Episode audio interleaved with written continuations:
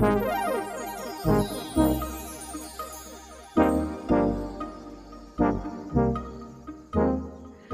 to today's episode of Empowered, a perfectionist guide to imperfection, hosted by me, Miranda Lee. It's time to take back control of our lives and it's time to write our own story. Remember, you are enough, you are worthy, and you are loved. Let's dive in. Hey guys, welcome back to another episode. So, today is kind of this random impromptu impromptu episode because I don't know, I'm kind of a little bit triggered so this just really got me thinking. So if you guys know the whole Simone Biles thing that went on about how, you know, she she dropped out of the Olympics and you know was prioritizing her mental health and her physical health and, and all that stuff. So there's a lot of people just been talking about it. And it's just crazy how people are just so like stubborn when it comes to their opinions. So, for example, I was on Facebook and this guy that I'm really good friend with, he posted basically about how like this generation is just encouraging quitters and how she quit on her team and it didn't matter about her mental health and blah blah blah. All this rubbish, I guess you can say. Um and I don't know, I just I I tried to like have a conversation and like I'm the type of person where I don't want to argue. I just want to get to know each other's points of view. And this guy was not willing to budge. I even like tagged him in some like amazing sources about like the reason why like she's doing what she's doing and he was just like, "No, I don't agree." Um so I just think this topic is so important and the topic is is rethinking. Um so there's this book that I'm reading. So most of the stuff I'm going to be like talking about comes from this book. It's called Think Again and it's by Adam Grant. And it's the power of knowing what you don't know.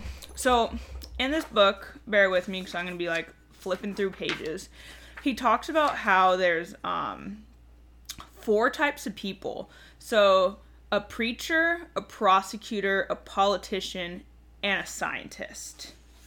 So, in this book, Adam Grant says, As we think and talk, we often slip into the mindsets of three different professions preachers, prosecutors, and politicians. In each of these modes, we take on a particular identity and use a distinct set of tools. We go into preacher mode when our sacred beliefs are in jeopardy. We deliver sermons to protect and promote our ideals. We enter prosecutor mode when we recognize flaws in other people's reasoning. We marshal arguments to prove them wrong and win our case. We shift into politician mode when we're seeking to win over an audience. We campaign and lobby for the approval of our constituents. The risk is that we become so wrapped up in preaching that we're right, prosecuting others who are wrong, and politicking for support that we don't bother to rethink our own views. So, those three mindsets are ones that aren't beneficial and aren't helpful, and they aren't the type of people that we should be. They aren't the type of thinking that we should have. So, then it brings me to the fourth one a scientist. So he says if you're a scientist by trade, rethinking is fundamental to your profession. You're paid to be constantly aware of the limits of your understanding.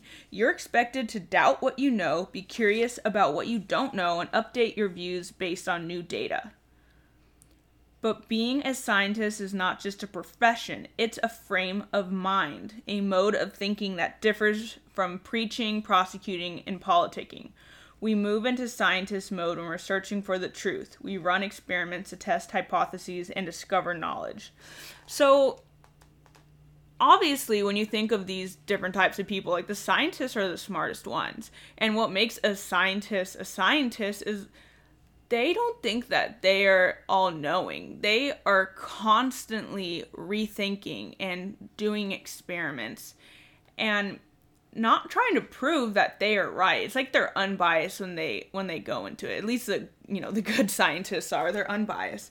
So why as you know, individuals and people are we so firm in our foundations, especially when it comes to, you know, when it comes to politics or, you know, our, our point of view on things like like the Simone Biles stuff that's going on with the Olympics. Another quote that he says in here um, is You can lead a horse to water, but you can't make it think. Let me say that again. You can lead a horse to water, but you can't make it think. So basically, you can give someone all the like all the facts and they will not change their mind. And that has nothing to do with you or your point of view. It has to do with them. So you can ask them, is there anything I could say that would change your mind? And if they say no, then there's no point in arguing. They're not going to change their mind. But you also remember when you you have to remember that when you go into an argument or a conversation with someone, you have to have the mindset that you're willing to change your point of view too. And I think that's something a lot of us struggle with is we go into an argument just trying to prove our point. And something that, you know, I try to do is I don't want to point fingers at other people or tell them why they're wrong. Like, I really want to, you know, understand why they think what they think. Because, you know, let's talk about, you know, I'm going to bring up politics, but, you know, Republicans versus Democrats. Like, they have these, um, like, basically stereotypes against each other. And so I'm just gonna throw this out there. So you know, a lot of Democrats Here's like. Oh, sorry, my my Apple Watch was talking to Siri. Um, so you know, people say that. Let's say Democrats say that Republicans are racist. Like, first of all, that's a stereotype. But Republicans aren't like sitting in their political beliefs thinking, I'm racist. Like, that's not what they're thinking. And I am not here to argue about the whole Republican Democrat thing. Um, because, first of all, I don't think we should give in to stereotypes because, you know, stereotypes are just so inaccurate. And I think it's just such an ignorant way of thinking. But you have to remember, like, that these people think a certain way for a reason. So if you plan on getting in an argument with someone, don't go in thinking that you are there to prove the other person wrong. And I think this this just has to do with so many different aspects of our life and if we just think that we're going to be right in every single argument we're in, like you're not giving yourself room to learn. First of all, if I think that me as a 20, 25 year old girl knows everything there is to know about everything, like that is so ignorant. I want to learn more, and if getting in um, debates and arguments and conversations with people means that I'm gonna come out of it smarter, that's what I want to do. So I like to get into like heated discussions with my dad because first of all, my dad's like literally the smartest person I've ever met, and he's really good at debating. So I like to go into it not trying to prove him wrong but trying to learn from it, trying to take a stance. And something me and my dad both have in common is we're good at playing the devil's advocate. So, you know, it just really gets you thinking. We should want to be lifelong learners. And we can't be lifelong learners if we're just so stuck in our ways. Um, I don't think that this is the biggest issue that, you know, younger generations have as much as I feel like the older generations are really stuck in their ways. Um, you know, but that's just my opinion. I'm sure many people can convince me otherwise, but you know, it's just kind of my opinion and the reason why I say this is we just have to remember is it really worth arguing with people who we know aren't going to change their minds? Because you know what? Like like I said, a lot of people are just stuck in their ways and as long as we aren't those people, like we can't be those people who are stuck in our ways. We have to be willing to be lifelong learners, willing to doubt the things that we think.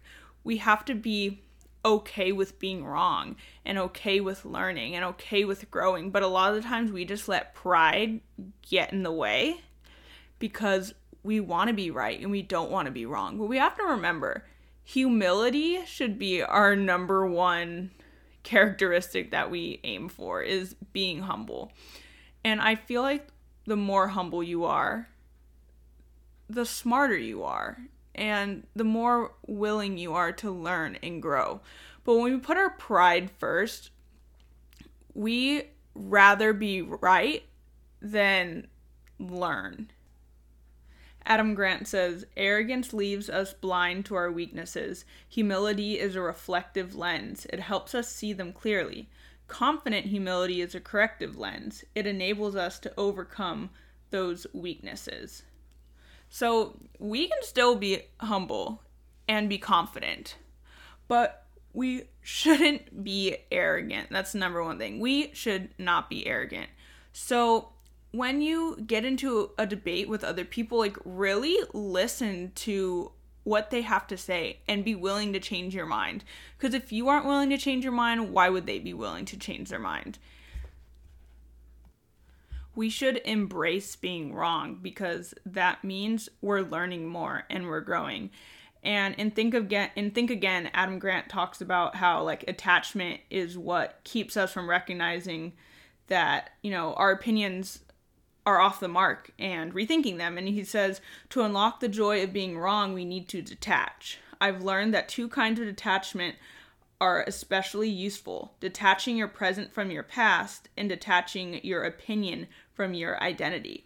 We can't let our beliefs be part of our identity because then we feel like when we lose our beliefs or when our beliefs are wrong, that it's like we we question who we are as a person and we question our identity. Um, you know, first of all, our identity is in God, um, not our beliefs. But like Adam Grant says, like we need to detach these two things, our beliefs and our identity, because they are not the same. And if you attach them, you know, you're going to be a lot more prideful and you're not going to want to change your beliefs. And you're going to think that you as a person are wrong, but it's not true.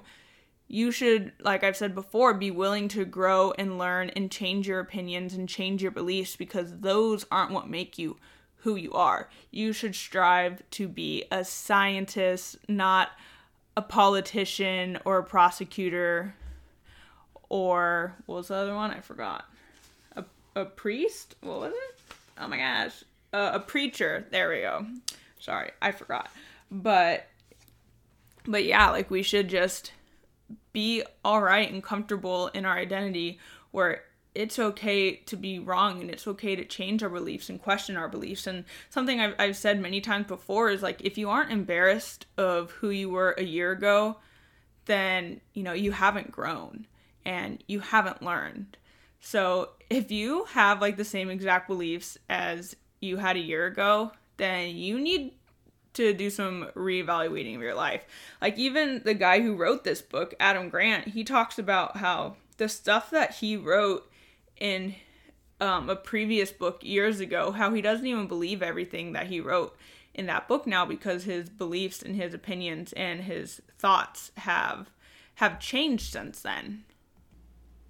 Something else that Adam Grant says in his book is when we find out we might be wrong, a standard defense is I'm entitled to my opinion. I'd like to modify that. Yes, we're entitled to hold opinions inside our own heads. But if we choose to express them out loud, I think it's our responsibility to ground them in logic and facts, share our reasoning with others, and change our minds when better evidence emerges like oh my gosh how many times have you heard or maybe you've said it yourself like that you have a right to your own opinion that you're entitled to your own opinion yes but if you are going to share that opinion you need to understand that your opinion is going to be challenged and if you don't have facts to back it up then you probably aren't going to convince someone else to agree with your opinions. But I mean, if they come back with different facts that could potentially change and shift your opinion, that's a good thing, you guys. That's good. We should allow that. We should embrace that. And like we said before, detach your opinions from your identity. Oh my gosh. Okay, side note. I know right now that if my mom and dad listen to this podcast, they're going to make fun of me because the way I say identity. Um, little story time when I was younger, I guess I didn't enunciate correctly or really like pronounce the T's and yeah, the T's in the in my words. So um, now I say things like button and identity and things like that. So I already know that if my parents hear this, they're going to laugh at me. But whatever. Anyways, moving on. Um so there's there's this story I'm going to read to you guys real quick that's in this book Think Again. I know I keep referencing this book, but like this is where I've learned so much from and I want to make sure it gets the proper credit because um, these ideas aren't most of them aren't my own. Um, but i just want to read this quick little story. Um, it's about how a black musician confronts a member of the kkk so here we go one day, Daryl was driving his car with the chief officer of a KKK chapter, whose official title was Exalted Cyclops. Before long, Cyclops was sharing his stereotypes of black people.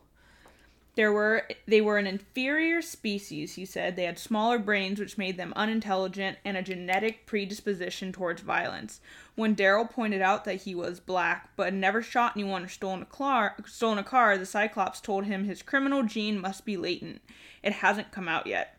Daryl decided to, to beat the Cyclops at his own game. He challenged him to name three black serial killers.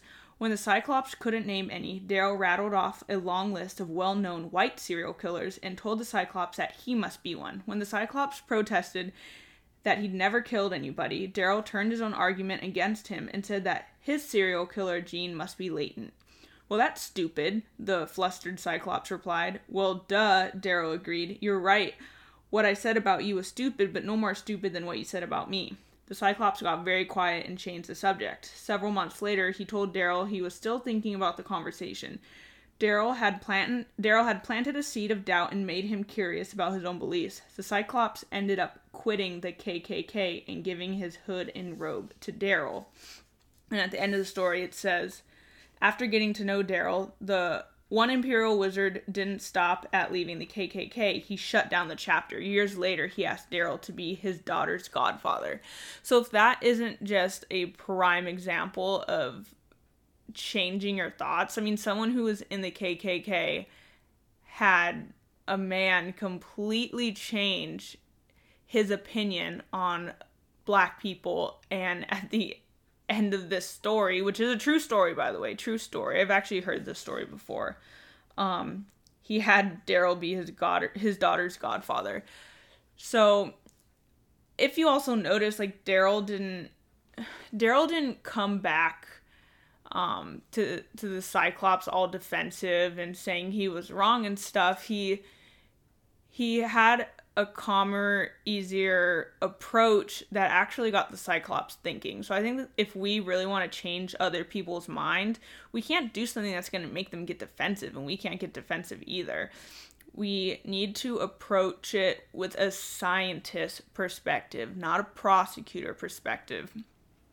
So, yeah, that's basically all I have to say for today. Um, I just think, especially with social media, people just love shouting their opinions from the rooftops but aren't willing to change their opinions when someone else challenges them. So don't be that person. Be open minded and willing to change your opinions and don't attach your opinions with your identity and just be lifelong learners. All right, so that is it for today's episode. If you guys liked it, please like, subscribe, you know, leave me a five-star review, share share this podcast with your friends. I really appreciate it. I hope you guys have an awesome and amazing week, and I will catch you in the next episode.